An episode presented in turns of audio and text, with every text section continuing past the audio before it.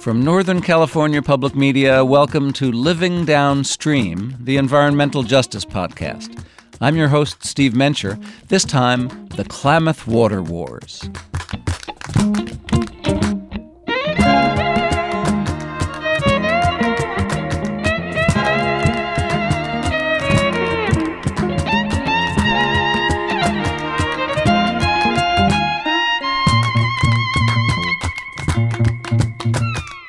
There are 90,000 dams on U.S. rivers.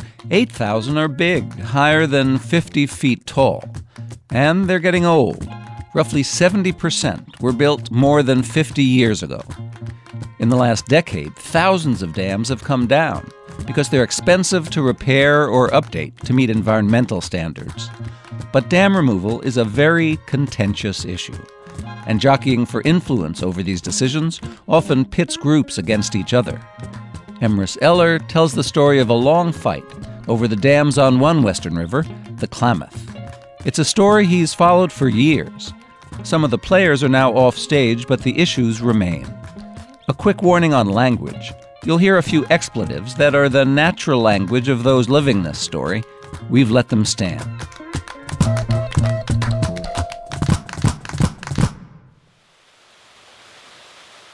In the summer of 2016, I toured a series of dams on the Klamath River, right along the California Oregon border. Whoa. How high is this? This is this dam is 120 feet high. A spokesman for the power company is telling local media about the dam's possible destruction. No one knows about a dam removal project that's ever been larger or more complicated anywhere in the world. So, And the first order of business is dynamite. but yeah, this is 120 feet of concrete that's you know been here for 100 years. So TNT is really the only option. yeah, yeah. I mean, yes,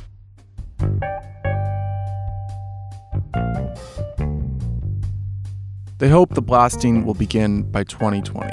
But Native Americans in the Klamath Basin have been trying to remove these dams for decades. This river and what it provides is life, and it is personal.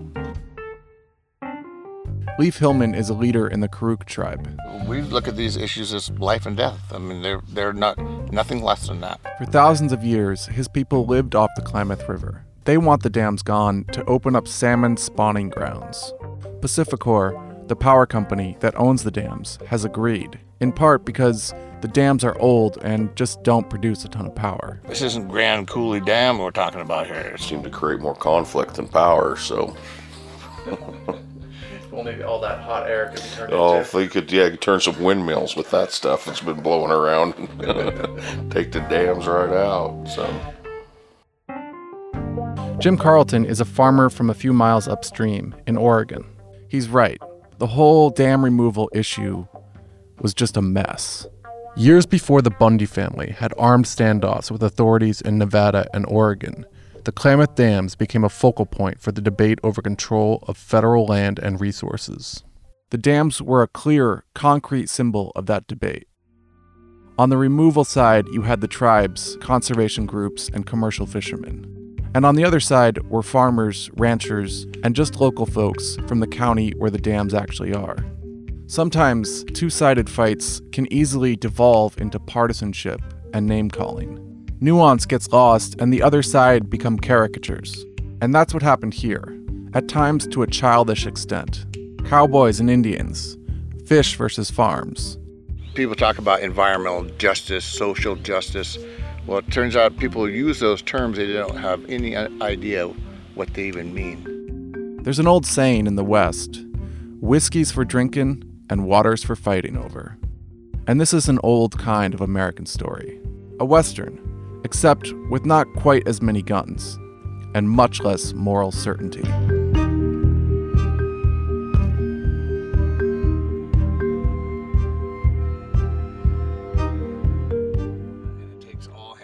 We're driving down to the Klamath River outside Happy Camp, California. So last year, I, uh, I went down and I brought home 50 salmon. Leaf's family tries to live off traditional food. Our two um, primary staples are salmon and acorns. He and his wife And soak and then pound so- the acorns. They call it a mush or whatever, but um, and I like it kind of thick. Most Karuk people ate this way until really not that long ago. When Leaf was a boy, the Bureau of Indian Affairs started giving out really unhealthy food. High starch, high sugar, heavily processed foods. And as you can imagine, their health declined.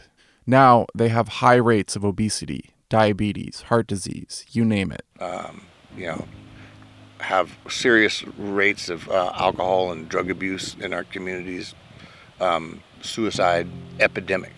What's wrong with this picture? Well, it didn't happen overnight. Leaf says the community's health really went downhill when the last of the four dams was built in the 1960s. That's when the salmon populations really started to decline. All this is why he drinks stuff like ceremonial acorn water. It's full of uh, rich in all kinds of vitamins and stuff uh, that's uh, very healthy for you. It just tastes like shit, you know? Yeah. Like, It's also why he's so determined to undam the Klamath. it's like, no, I mean, you can't. um, When, when you start um, breaking it out into how it's affected our communities socially, how it's affected our health, it hits pretty close to home.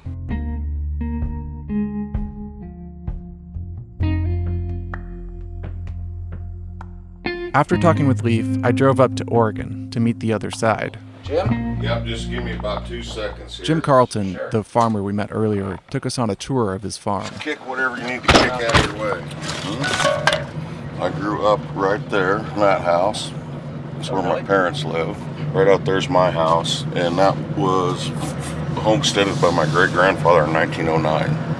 Wow. That original 80 acres. In the early 20th century, the Bureau of Reclamation built dams and canals to make irrigation possible across the West. In the Klamath Basin, the feds gave away farms to veterans. So that would make you a third generation? Two, three, four. My son would be is the fifth.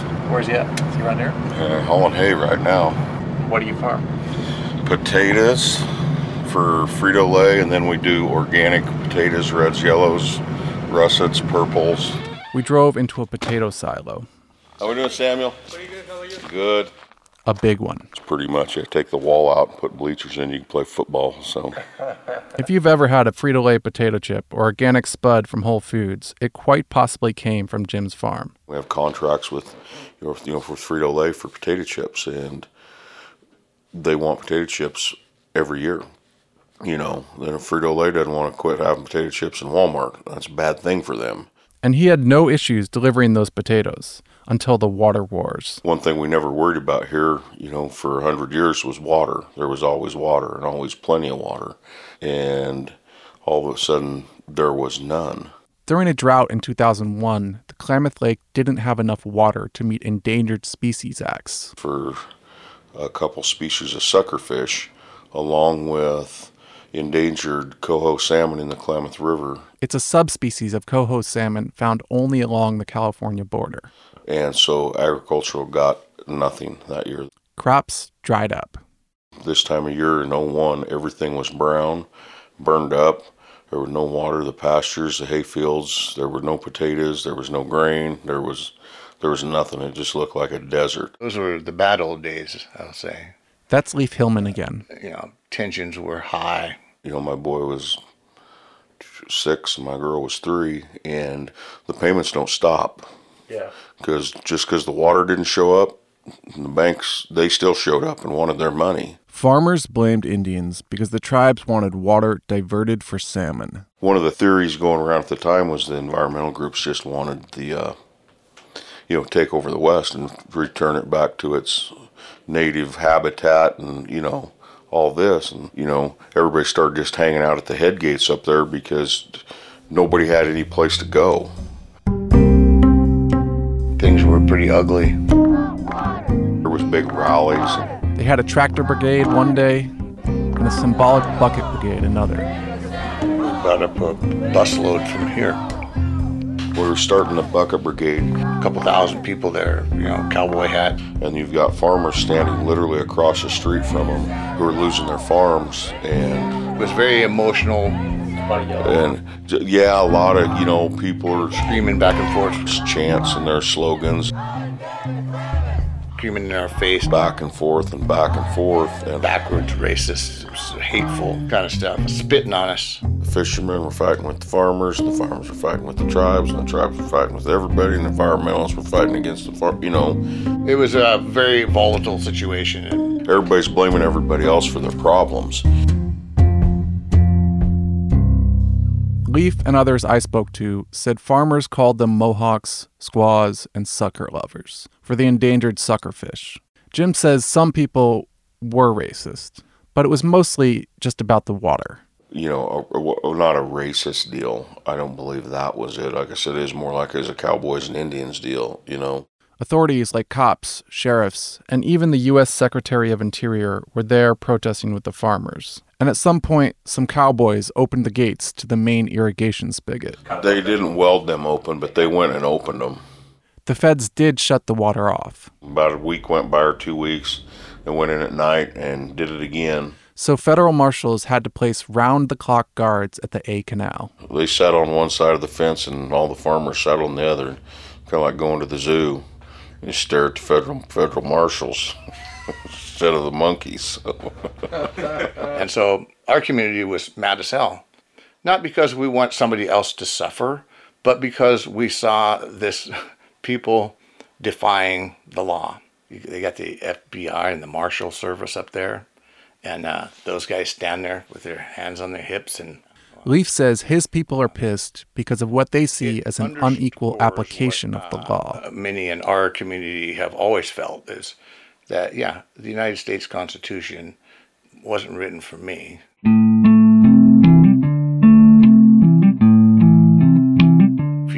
Going to perform an act of civil disobedience, you better, you better be in the company of uh, some white people. If there's a clash between federal authorities and Indian people, we know what happens. You know, our people die, is what happens.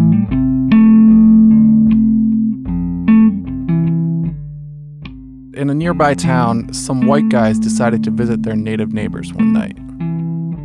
Chiloquin is a tiny tribal town with one cafe, one grocery store, and a post office. They parked at Chiloquin Elementary and pulled out guns. Then they shot up the school signage and into the air, like minor villains in a John Wayne movie.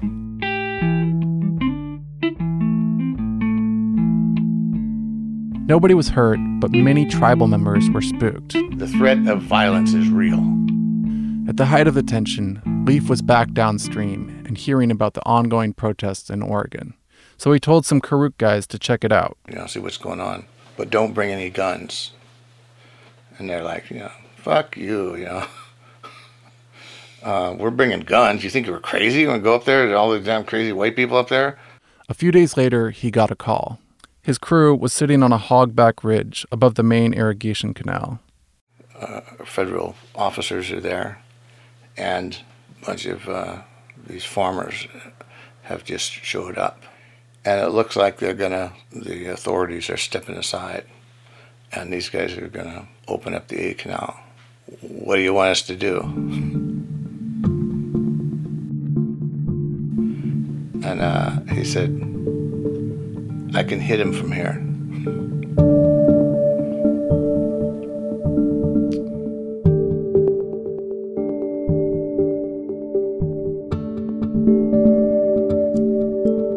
if I'd have said, take the shot, they would have they would have done it. I told them I wanted them to come home, and I wanted them to get the fuck off that ridge and come home. By that fall, many farmers had gone bankrupt or retired. The following spring, the Bush administration made a big public show of turning the irrigation taps back on. Despite protests, the river ran shallow throughout 2002. And shallow water means warm water, ideal conditions for an algae that's usually kept in check by the cold, flowing river. We have toxic blue green algae blooming in this river at times, from the headwaters to the Pacific Ocean. This algae grows in the dam reservoirs and can cause disease in the gills of salmon. An aerial video from 2002 shows dead salmon crowding the riverbanks. Experts estimate as many as 68,000 fish died in 2002. Rotting salmon are everywhere. Jim, the potato farmer, had an old friend from Chiloquin, the tribal town where some cowboys shot up the school. 12 years old, we played on an all star team, baseball team together. Competed against it all through high school football, basketball, baseball. You know, known the family, known the stuff, always got along. That summer, his friend invited him over. I'm like, you know, I may drive up to Chiloquin and get my ass kicked because it was literally, you know, cowboys and Indians almost. Which side are you on? You're either for us or you're against us. The tension went way beyond a couple of buddies running for opposite ends of the football field. But they just cracked some beers and got into it. Yeah, he told me, you know, he says, I don't want to see all you guys dry up and blow away. I'm not here to take your farm. I'm not here to see you lose your farm. I said, well, I'm not here to see your guys' historic and, you know, all your cultural and all that. I said, I'm, we're not here to wipe you guys off the map either. Jim thought that if they just sat down and had lunch, they could probably figure out a way to make it work for everybody. And he said, Yeah, you and I could probably get it sorted out. But he said, There's too much outside pressure and too much other involvement. He said, There's no way they'd ever let you and me sit down and try to figure out how to solve this. And that was probably true. Pressure came from all sides commercial fishermen, tribes, environmental groups, ranchers, politicians, farmers. Republican lawmakers railed against endangered suckerfish in Congress. Various groups sued other groups. To avoid all that pressure, a small group of tribal members and farmers decided to meet in secret. The very first meeting was a covert meeting that we had in Yreka. Leaf found himself face to face with a handful of the biggest farmers and ranchers. The guys who have their names on the lawsuits, right? Uh, you know, the, those guys. Everybody's staring at each other across the room, wanting to throw rocks at everybody. First thing one farmer says Turns out uh, my family's been doing this for, you know, four generations. Turns out, do you realize who you're talking to here? It's like, um, might look good in a damn uh, Donald Trump rally or some damn thing, but, yeah, uh, they ain't gonna hold no mud here. Another tribal leader, a guy named Troy Fletcher, spoke up. Right here, right now, I'm gonna propose a ceasefire. We quit damn uh, throwing bombs at each other in the media. And despite pending litigation, no new lawsuits. Other than that, the ceasefire just stipulated that they keep coming to the table. They decided to negotiate like any modern big time deal makers. Really? We're gonna go play golf with the Yurok tribe guy? I go, we gonna hit each other with golf clubs or what? And they came down here and we took them fishing. Somewhere between swinging golf clubs and fishing rods, they realized they had something in common. We all got death threats from our own community. Really? Absolutely. Absolutely. Every one of them had people in their communities who wanted to them kill them, wanted to beat them, wanted to tar and feather them, wanted to say that they were traitors for, you know, dealing with those Indians uh, who are going to, you know, sell them down the river, to, you know, whatever. After a while, It turned out we all wanted the same things at the end of the day. Turns out, saw ourselves in the mirror. Everybody wanted to figure out how to survive and do what they love to do. They, they want to know uh, if their kids are going to be able to, to live the lifestyle that they're living. Ultimately, you know, their lifestyle is threatened, and so is ours. When you finally got a lot of the outside interest, I would say, kind of pushed to the side and let the people sit down at the table that were directly involved, you know, the farmers and the fishermen and the tribes, a lot of stuff could be worked out. And I think that's where they came together and crafted the KBRA. And the KBRA, or Klamath Basin Restoration Agreement, was the deal that grew out of those meetings. It took years to build relationships and negotiate. But in 2010, 40 different parties signed the KBRA, which covered dam removal and how to fund it, who got how much water, conservation efforts for a handful of species of fish and birds, and much, much more.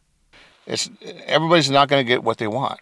Everybody's going to have to make some sacrifice and feel some pain. You know, the farmers are giving up water, the tribes are giving up water, but everybody gets a win out of the deal when it's over. They managed to look beyond the caricatures, to see each other not as cowboys and Indians, but just as people. They finished the 1,800 page KBRA and sent it off to Congress for approval. And for the next five years, nothing really happened. And next, we're going to look at why nothing happened. How a small vocal minority sabotaged the deal. PacifiCorp, which owns the dams, is owned by the billionaire investor Warren Buffett. On a hill overlooking the Iron Gate Dam, I talked to a spokesman named Bob Gravely. So yeah, tell me why why the KBR didn't pass in Congress. We, we had the settlement agreement was negotiated and signed by more than 40 parties, tribes, agriculture interests, the company, the states, the, the federal government. But just in the current the current Congress, the idea of facilitating the removal of, of dams um, just proved too unpopular to be able to overcome. Congressman LaMalfa, um, you know, never never did come around to supporting the agreements. And Doug LaMalfa is a lifelong farmer who represents this part of Northern California. Part of his resistance is that most people in Siskiyou County, where the dams actually are, don't want to remove the dams.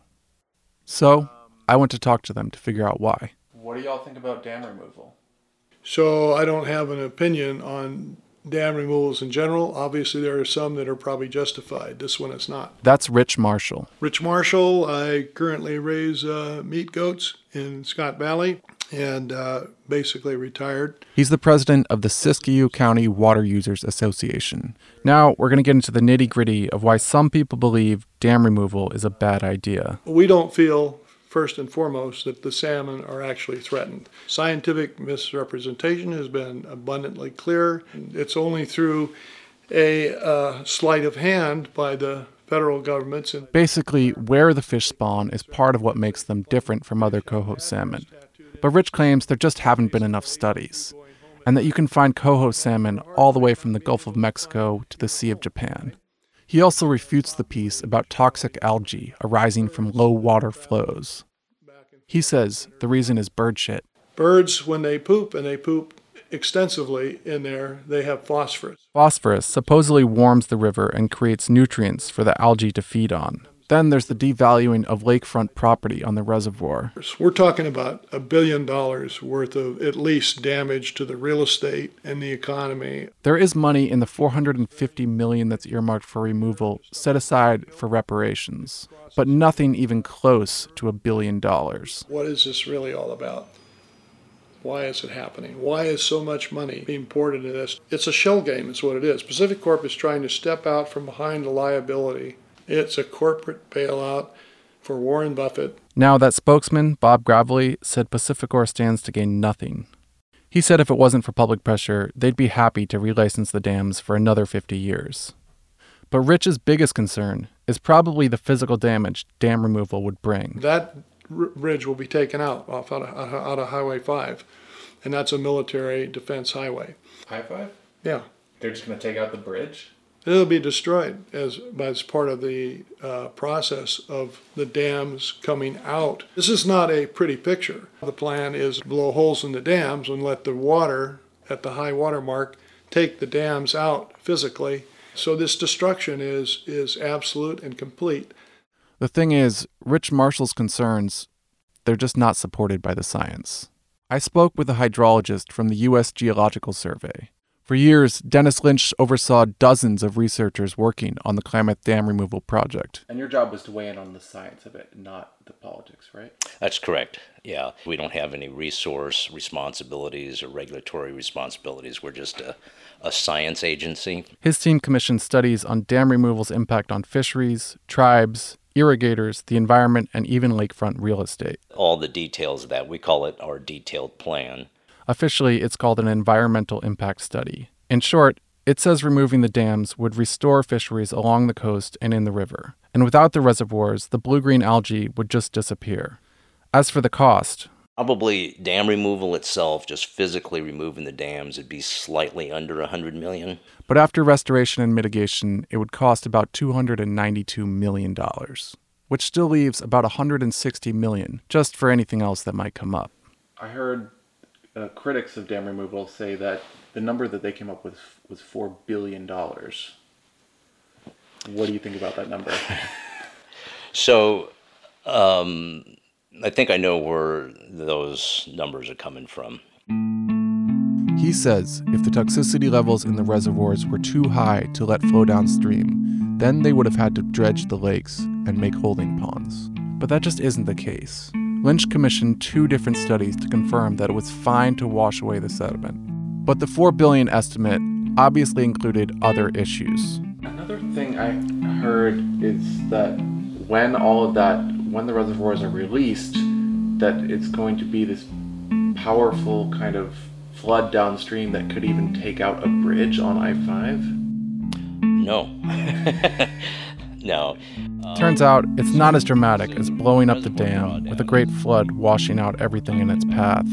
It's a very slow drawdown. Rich Marshall and me, and even the guy from PacifiCorp, were wrong. In other words, everybody who wasn't actually in charge of overseeing the removal process was wrong. So, why didn't Congress pass the KBRA? What about Congress? God bless Congress, huh? We had the most unproductive Congress in history. That's Jim and Leaf again, the farmer and tribal leader. The bill was first introduced in 2010, which was right when the Tea Party was picking up steam. What I hear the fear in Congress is you take one dam, they're going to get them all. I believe that's kind of a radical scare tactic. You know, it's kind of the chicken little syndrome. The sky is falling, the sky is falling. And that's the sort of uh, ideological corruption that has taken over the Congress of the United States. And guys like LaMalfa um, actually pander to that sort of notion. Partisanship was on the rise, and Congress became more and more split and passed fewer and fewer bills. Before we left the Siskiyou Water Users Office, my producer asked a final question. Could I just, you mentioned Agenda 21 when we first came in. Could Yes. you tell us a little bit about that? Well, Agenda 21 is something you guys should be familiar with. Agenda 21 is a United Nations Environmental Action Plan. The US is a signatory, but Agenda 21 is non binding, which basically means some local governments try to use it as a blueprint for environmentally sustainable development, but most national agencies and governments ignore it completely. It's also at the center of numerous conspiracy theories. These theories really took off after the conservative talk show host Glenn Beck wrote a dystopian novel called Agenda 21. The premise is that liberal elites take over America and reduce citizens to baby breeding machines. These hardworking Americans' only other duty is to walk on energy producing treadmills. The overlord's goal is to return the land to a pre Columbus state.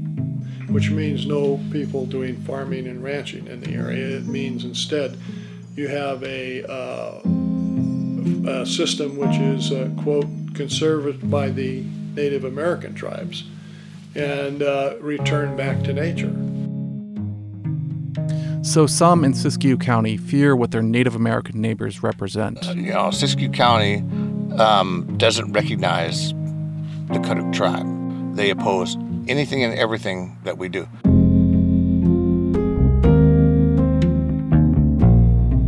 Eighty percent of Siskiyou residents oppose dam removal. The thing is, Happy Camp, the tribal town where Leaf lives, is in Siskiyou County. Around 4% of the county's population is Native American. 85% is white. If they could still hang Indians in Siskiyou County, they still would.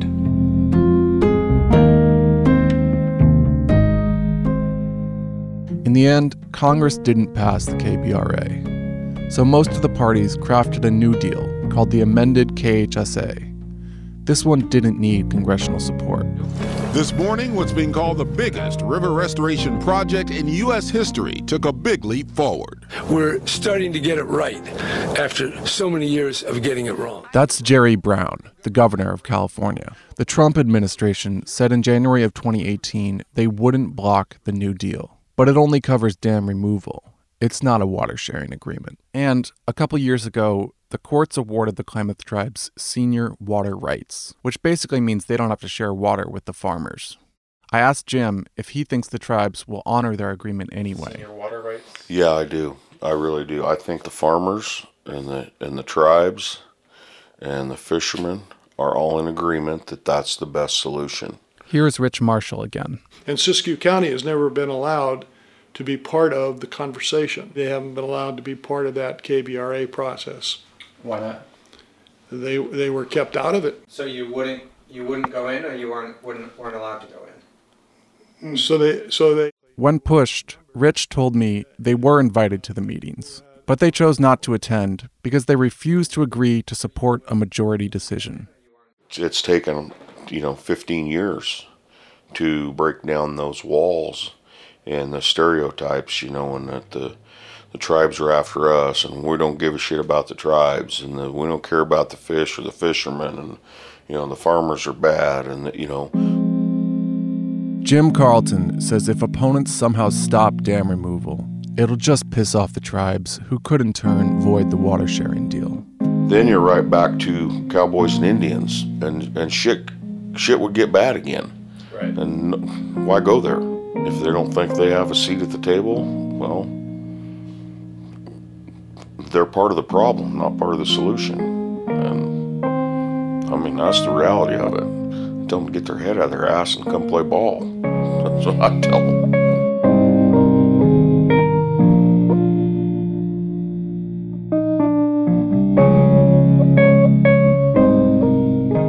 The Siskiyou Water Users Association is run out of a bare office at the back of a tiny strip mall in Yreka. On one wall hangs an oil painting of David slinging a rock at Goliath. The only other decoration is a framed poster. It reads Siskiyou residents are under attack from a multifaceted government takeover. Protect your water, protect your rights.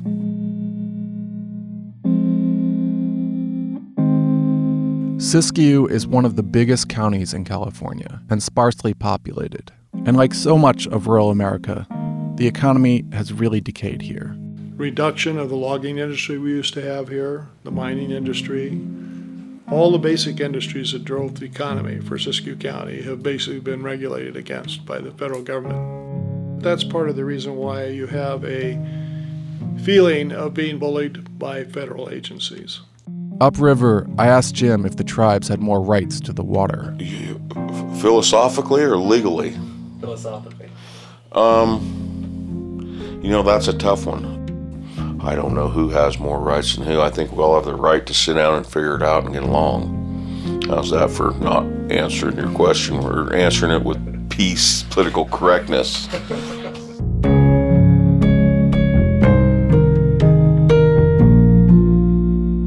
The dams will start coming out in 2019. Most farmers in the basin are still negotiating water sharing agreements with the tribes. They're just trying to figure out how to share the water.